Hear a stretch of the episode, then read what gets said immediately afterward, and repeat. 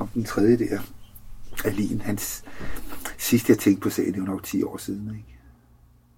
Øhm, jeg tænkte, jeg gider, om jeg skulle tage ud i Gentofte og finde de små værtshus, der er derude, fordi han sidder sgu nok stadigvæk på et af dem og drikker øl fra morgen til aften, hvis han er i live. Jeg kunne faktisk godt tænke mig at snakke med ham. Jeg har undersøgt det faktisk, fordi ja. jeg ville også gerne snakke med Er ham. han i live? Og jeg fandt ud af, nej, han, jeg tror, han døde i 2005. Shit. Og det er sgu ærgerligt. Jeg har, der er jeg også dengang, ikke? om vi skulle køre ud og se, om vi kunne finde ham. Ja. Det er jeg sgu ked af, at jeg egentlig ikke fik gjort. I sidste afsnit efterlod jeg dig i statsadvokatens afhøringslokale med en forsvundet Alin. Og det er her, vi genoptager fortællingen. Det er slutningen af juni 1994. Statsadvokaten har brugt et halvt år på at afhøre 170 personer, og han har endevendt kartoteker på universitetet og hos både politiets og forsvarets efterretningstjeneste for at finde ud af, hvem der kunne have sat en spionmikrofon op på universitetet. Statsadvokaten har indkaldt Alin til et sidste møde for at konfrontere ham med resultaterne af undersøgelsen.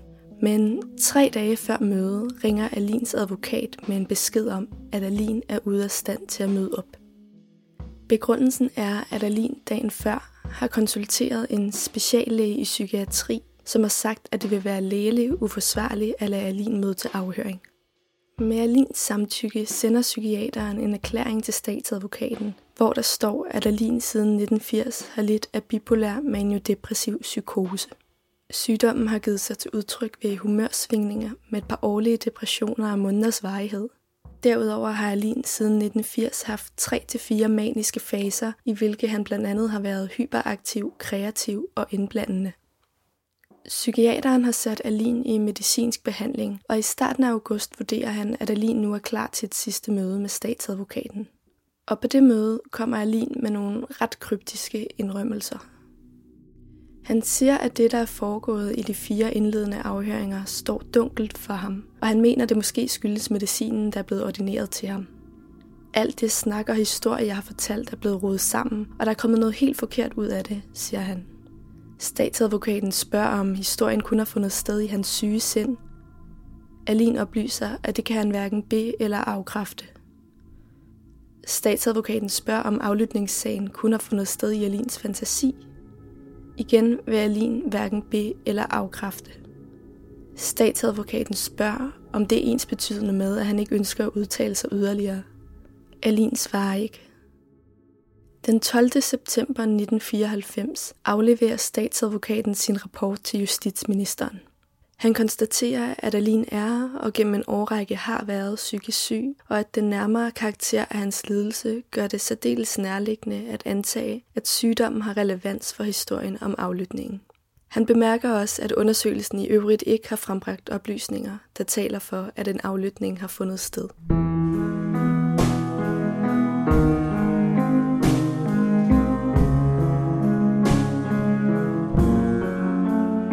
Lars Erik Alin døde den 15. august 2005. Han blev 65 år. Flere af dem, jeg har talt med i løbet af de sidste to afsnit, fortalte mig om, hvordan han gik helt i opløsning efter statsadvokaten lå offentligheden vide, at historien om mikrofonen var opspændt. Der ligger en brus derude på Strandvejen, hvor jeg nogle gange handler ind, og der er nogle gange set ham, og han lignede jo døden for Lübeck, ikke? Det var advokaten Michael Bjørn Hansen, og her er Erik Albrechtsen fra Studenterhusets bestyrelse. Altså, jeg kan huske, mine, mine forældre var en gang ude i Hellerup. Øh, så skulle de i en eller anden slagterbutik, så så de ham. Og det var nogle år efter det, og han, de, de sagde simpelthen, at han lignede simpelthen et levende lig. Altså, jeg tror, at hele den der affære har taget meget hårdt på ham stå der som ceremonimester og rektors højre hånd. Men det er jo også en fantastisk nedtur, ikke? Alin sad på en af de øverste og mest ansvarsfulde poster på Københavns Universitet, uden at ledelsen blev mærke i hans maniske opførsel eller hans årlige depressioner. Hvordan kunne det gå så galt? Hvordan kunne historien løbe løbsk på den måde, som den gjorde? Kunne det virkelig alt sammen forklares med hans sygdom? Der er så mange spørgsmål, som står ubesvaret. Og noget af det, jeg har været opsat på at finde ud af, er, hvem han egentlig var, den mand, der opdigtede en spionmikrofon, og hvad der fik ham til at gøre det.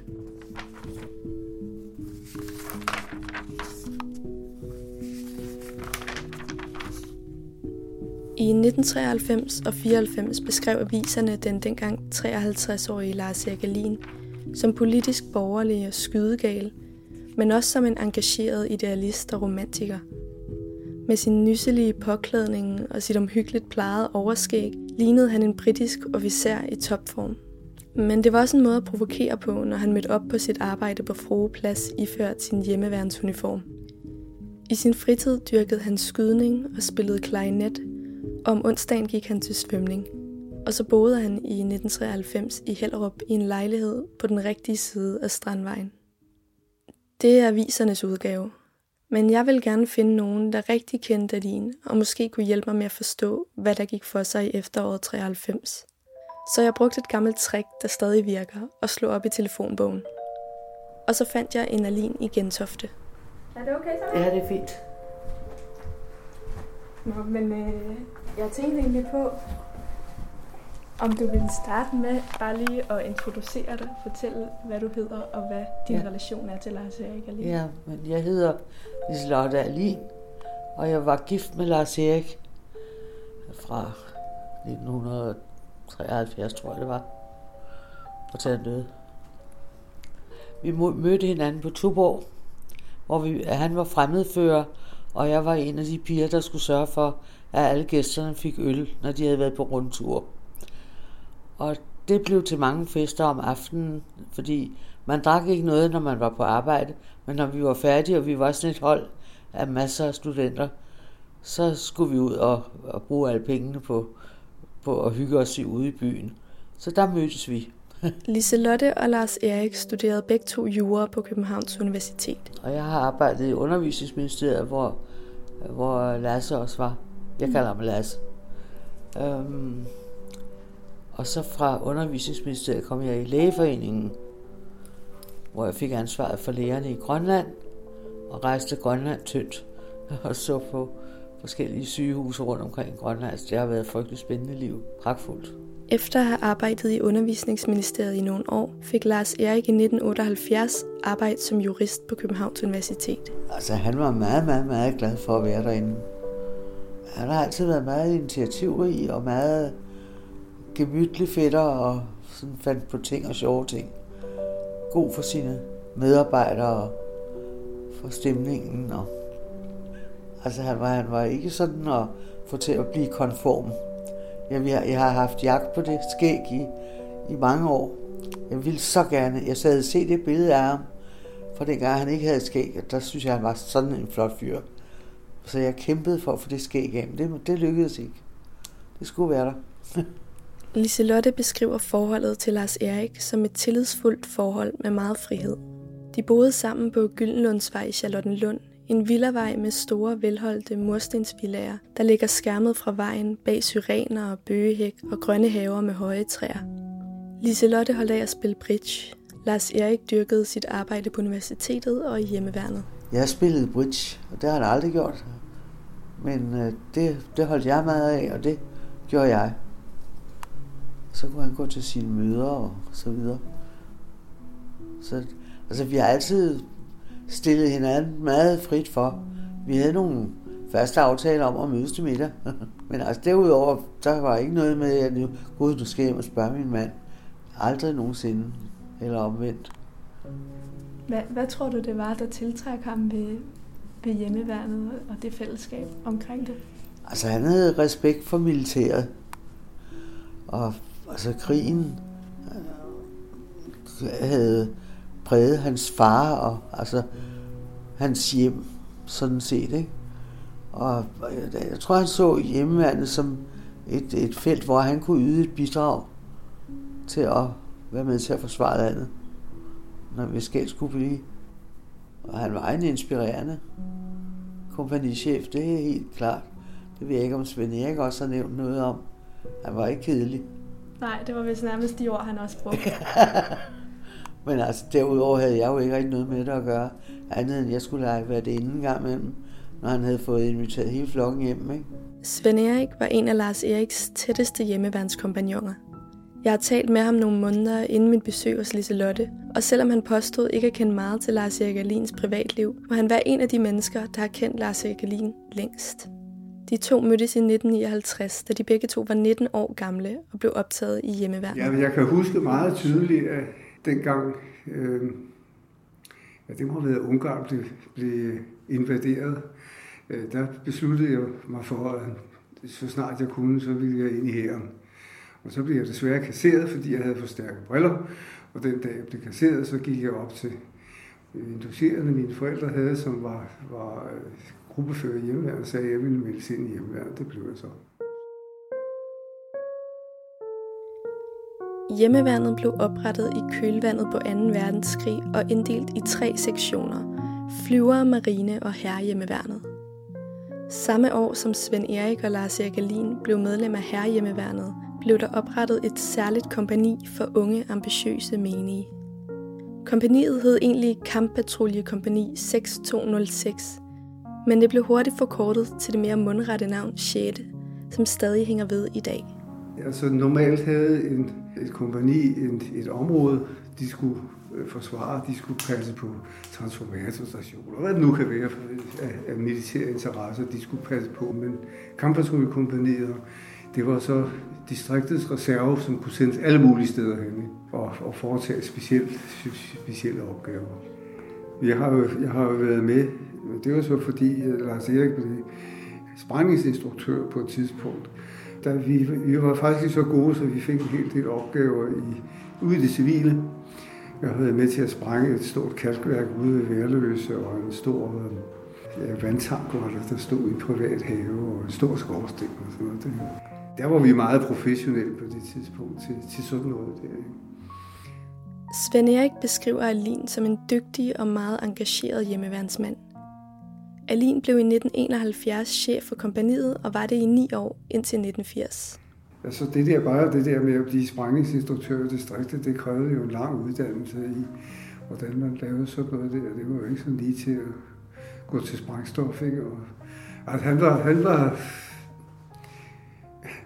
hvad skal vi kalde ham, en professionel øh, hjemmandsmand, vil jeg sige. Ikke?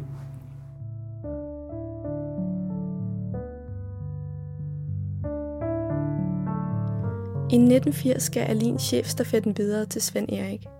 Han fortsatte som menig i kompaniet i et år, og så skiftede han til marinehjemmeværnet. Da aflytningshistorien kom frem, skrev Berlinske Tidene med henvisning til nogle anonyme kilder, at Alin var blevet smidt ud af hjemmeværnet, fordi han blev betragtet som en sikkerhedsrisiko. Det er noget sludder. Altså han, han holdt op, fordi han syntes, nu havde han været der længe nok. Og så ville han gerne nå i marinehjemmeværnet, der var han så der i, i, i ganske mange år, indtil den der ballade kom. Men jeg kan bare huske, at jeg snakkede med vores øh, tidligere distriktschef, som var distriktschef, det mens jeg var der. Og der blev vi begge to enige om, at den måde, der Erik var blevet behandlet på, var fuldstændig hul i hovedet. Altså det, sådan var han ikke. Men det var jo en, en, hvad skal vi sige, det var jo en hot tid, det der, ikke? Og der var, der var spionage alle vegne, og, og sådan, men altså, den måde, de behandlede ham på, var noget svineri, simpelthen.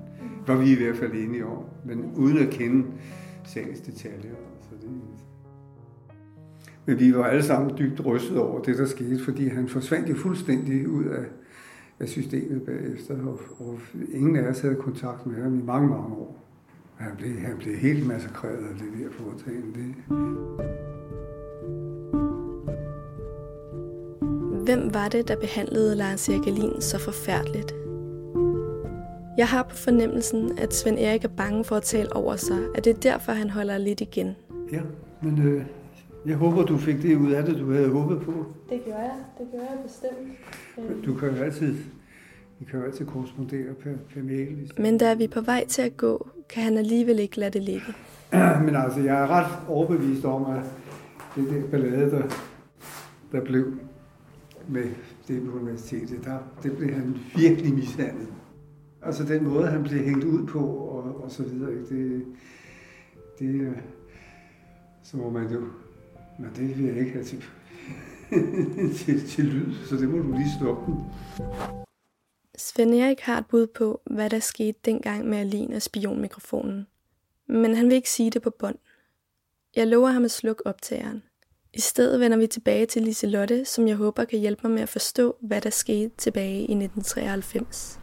Det blev jo en kæmpe sag i medierne Ja, der for 25 år siden. ja. Og jeg tænkte på, om du vil fortælle lidt, hvad du husker fra den tid. Ikke ret meget.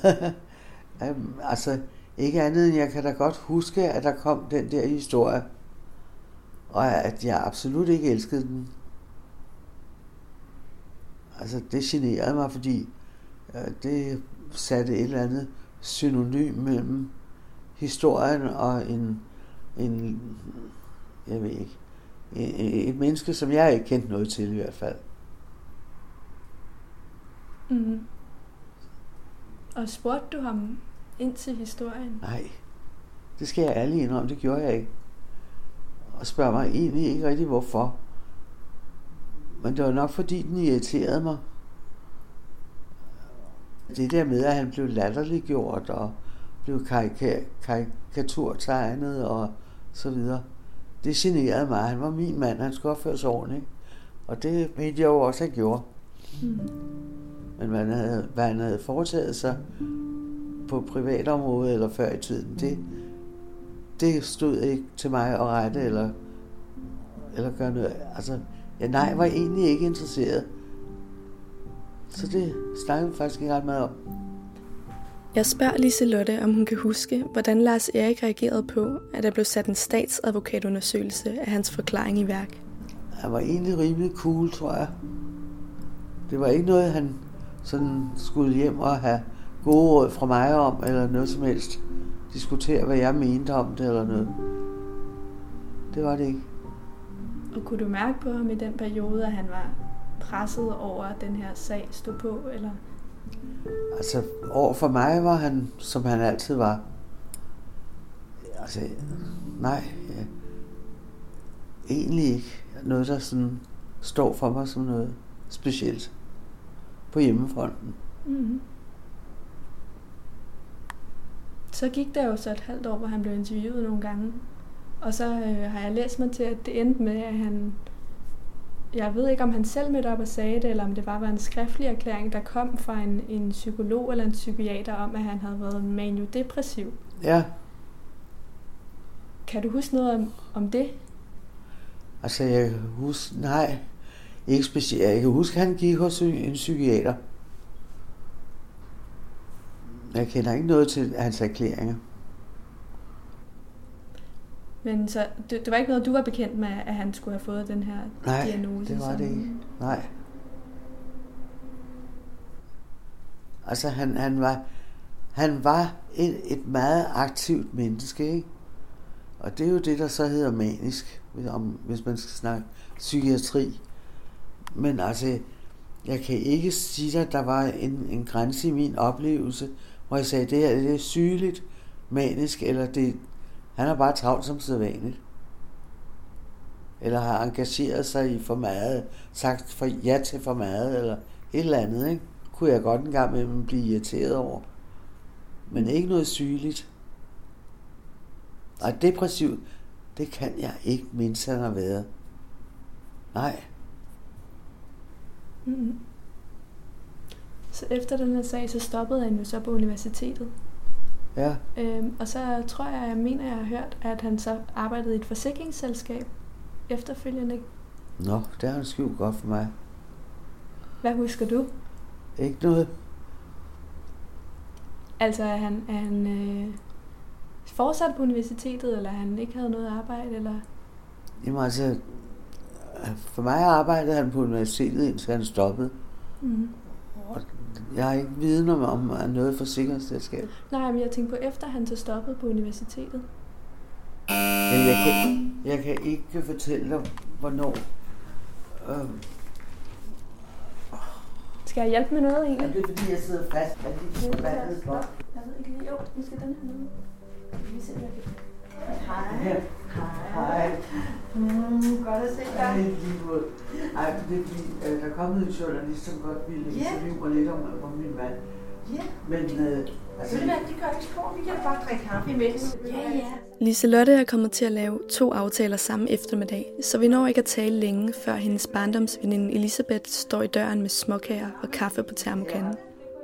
Og det er egentlig heldigt, at vi bliver afbrudt lige der, for jeg er ret forvirret og har brug for lige at tænke mig om.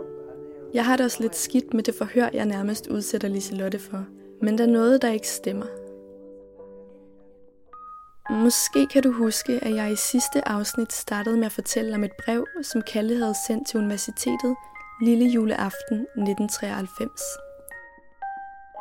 I brevet anklagede han Alin for at have brudt registerloven, da Alin hjalp Ekstrabladet med at tjekke en liste over medlemmer af studenterhuset.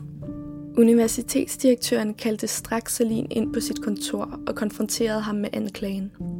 Og så kom det frem, at Alin ikke bare havde udleveret oplysninger til Ekstrabladet, men at han i årene 1990 og 1991 havde sendt oplysninger om studerende videre til politiets efterretningstjeneste PET, hvilket var et endnu værre brud på registerloven.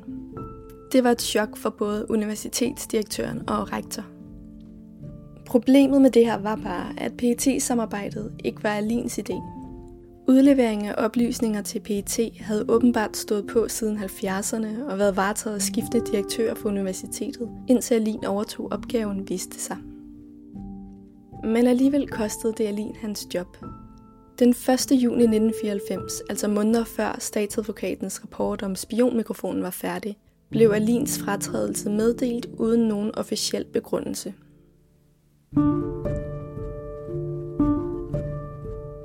Det her er nok lidt spekulativt, men det kunne godt se ud, som om universitetet benyttede lejligheden til at skaffe sig af med en medarbejder, der havde vist sig lidt besværlig med sine aflytningshistorier og sin omgang med Ekstrabladet. Det er jo ikke en teori, jeg selv har fundet på, men en, jeg har læst flere gange i aviser fra 1994. Ved Alins afsked blev der lavet en aftale om, at hverken Alin selv eller universitetsledelsen måtte kommentere fratrædelsen – og det fik mig til at tænke på noget, som journalisten Anders Peter Mathiesen fortalte mig. Vi skal et smut tilbage til Valby. Han var fandme sjov, og han var sød. Og, øh, da så universitetet pludselig fyrede på grund af den her sag, så så jeg det lidt som sådan en hævn, hvor der var nogen, der skulle af med en lidt højreorienteret. Der, en, og det synes jeg var dybt uretfærdigt. Altså, hvorfor, altså, der begyndte jeg så at skrive til hans fordele. Øh, der var der sådan flere, der undrede sig, hvorfor, hvorfor pokker jeg var blevet gode venner med ham, ikke? Men det var jeg så. Men jeg synes, det var enormt synd for ham, at han blev erklæret sindssyg. Det synes jeg virkelig var synd for ham. Jeg bevarede så kontakten med ham. Øh, jeg er meget ked af, at jeg ikke kom til hans begravelse. Det kunne jeg bare ikke, fordi jeg skiftede nyt arbejde. Jeg var simpelthen lige startet på, en, på et nyt job den dag. Det var eller lige de dage, da øh, var han døde i 2005. August eller sådan noget. Og jeg, jeg mødte ham med, med, med ham flere gange. Og der var det sådan mærkeligt. Og nu kan det godt være, at men, men det han sagde, det var, at, øh, at han, øh, ja, han mistede sit arbejde, men han lavede et forlig med dem, så han øh, beholdt sin løn. Og det vil så sige, at han kunne blive boende i, i sin store øh, lejlighed ude på Strandvejen. Og, øh, han sagde, at han havde lavet en aftale om, at han aldrig mere må snakke om de her ting. Og eftersom han havde lavet en aftale, kunne han heller ikke vise mig aftalen. Altså, det kan jo i princippet også være, være, være varm luft, ikke? Men altså, jeg kan bare se, at han blev boende, og han siger selv, at det har kostet ham ingen øre. Men det kostede ham hans ansættelse. Han skulle rundt med et stempel om, at han var sindssyg, men han blev, han blev i rigt mål kompenseret. Hvad fanden skal jeg sige? Ved du om... Jeg, jeg vil jo gerne snakke med nogen, der også der kendte ham. Nu kan jeg ikke snakke med ham selv, da han døde. Ja. Ved du, om, hvem han ellers omgik? Om der er nogen, der kender ham, som, som man kunne snakke med den dag i dag? han sluttede med at arbejde for forsikringsselskabet med, med sådan ja, han har kendt, selvfølgelig kendt folk. Jeg kan ikke huske det. Mm. Jeg kan ikke huske det. Han fik så et spil, nyt arbejde, så spillede han jazzmus. Ja, han havde sådan en fritidsarbejde, hvor han, øh, hvor han vurderede brandskader for et forsikringsselskab. Ja. Altså fordi han havde den der militære baggrund og sådan noget, ikke? Jo. Mm, så spillede han også jazz. Jeg kan ikke huske, hvad han spillede. Han spillede et eller andet. Han spillede et eller andet... Øh... Ja. Jeg har kaffe, så giver du også. Vil du have en kop også? Liselottes veninde Elisabeth har pakket kaffe og bestonjekiks ud, og vi har sat os til rette omkring sofabordet igen. Ja. Det vi kom fra, det var det med, øh, vi snakkede om det med, øh, om han havde lavet andet, efter han arbejdede på universitetet. Nå ja, altså med forsikringsselskab. Jamen altså, det har jeg ikke noget kendskab til. Mm. Overhovedet. Så han, så vidt du husker, så arbejdede han bare på universitetet, indtil han holdt op, holdt op med at arbejde. Pensionist. Ja. ja. Kan du huske noget om... For, altså fortsatte han sig bare som rektors konsulent der, indtil han stoppede? Kan du, Altså, hvad han lavede derinde, det ved jeg ikke. Mm-hmm. Han gik på arbejde, og så kom han hjem, og så... Ej, jeg ved det ikke. Mm-hmm. Nej. Hvad brugte han tiden på, efter han blev pensioneret? Ja, så flyttede han jo ned til Hellup, så sejlede han. Han havde en jolle, han elskede over alt på jorden. Så, og så havde han masser af venner i Hellup, Ja. som han altid var sammen med, og i sejlklubben, og hjalp med alt muligt. Hvis Øresund var, var iset til om vinteren, og vi, vinterbaderne ikke kunne komme til, så var Lasse nede og sprænge hul i isen. Han elskede sit trotyl, og han vidste godt, hvordan man brugte trotyl og is mod hinanden. Mm-hmm. Du siger, at han flyttede til Hellerup. Var det så, fordi I ikke boede sammen de sidste par Ja, år? vi blev, blev skilt til slut. Ja. Ja. Og så blev vi gift igen. Det gik ikke at være skilt. Så vi blev gift igen. Og holdt fest hjemme i haven. Det var sjovt. Men I skulle bo hver for sig? Ja, det tror jeg egentlig, vi blev ved med, ja. Ja, vi flyttede ikke sammen igen. Nej. Jeg kan huske, om du har et teskært nogen steder. Nej. Nej, det har jeg set over Men jeg hælder det bare i, så det ja. fordeler sig. Hvad skal du lave af... Jamen, øh, jeg er ved at lave sådan en, en podcast. Temaet er hvad, nogle ting, der skete på Københavns Universitet for 25 år siden. Ja, okay. Og der var, der var noget med en spionsag. Ja, det kan jeg huske. Kan du huske det? Ja, Nå, det du kan jeg får huske. måske. Ja, ja. Vi kan ikke huske så mange år siden. Nej. Forsvinder i togerne. Ja. Mit korte besøg hos Liselotte efterlod mig med så mange spørgsmål. Hvordan kunne det være gået Liselottes næse forbi, at den mand, hun havde været gift med gennem 20 år, var bipolar eller maniodepressiv, som det hed dengang? Hvis det virkelig, som psykiateren skrev i sin erklæring, havde vist sig ved årlige depressioner af måneders varighed og flere maniske faser. Hvordan kunne hun ikke have lagt mærke til det? Og så var der Alins fyring eller fratrædelse fra universitetet. Liselotte sagde, at Alin arbejdede på universitetet til han stoppede. Og det passer jo naturligvis. Men hvordan kan hun have fortrængt, at han endte sin tid på den arbejdsplads, han holdt så meget af, med en påtvunget fratrædelse? Har Alin forsøgt at skjule det for sin kone? Og har det noget at gøre med den hemmelige aftale, som journalisten Anders Peter Mathiasen talte om? Og til sidst er der Liselottes minder om Alins lykkelige tid som pensionist i Hellerup Sejlklub. Hvordan passer det billede sammen med de andre historier, jeg har hørt? Om en mand, der gik i opløsning og lignede døden fra Lübeck. Lyt med i næste og sidste afsnit.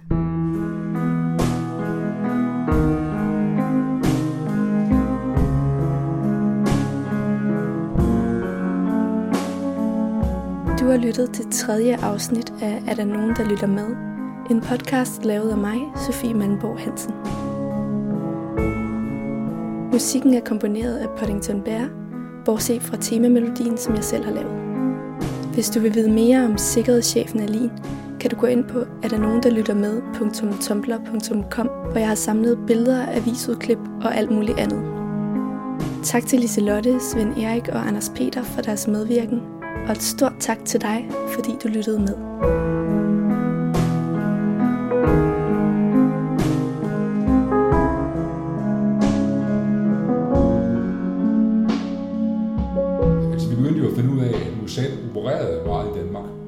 Snakkede blandt andet med ham, der Viktor Ostrovski, musetmanden. Og han bekræftede også historien over for os.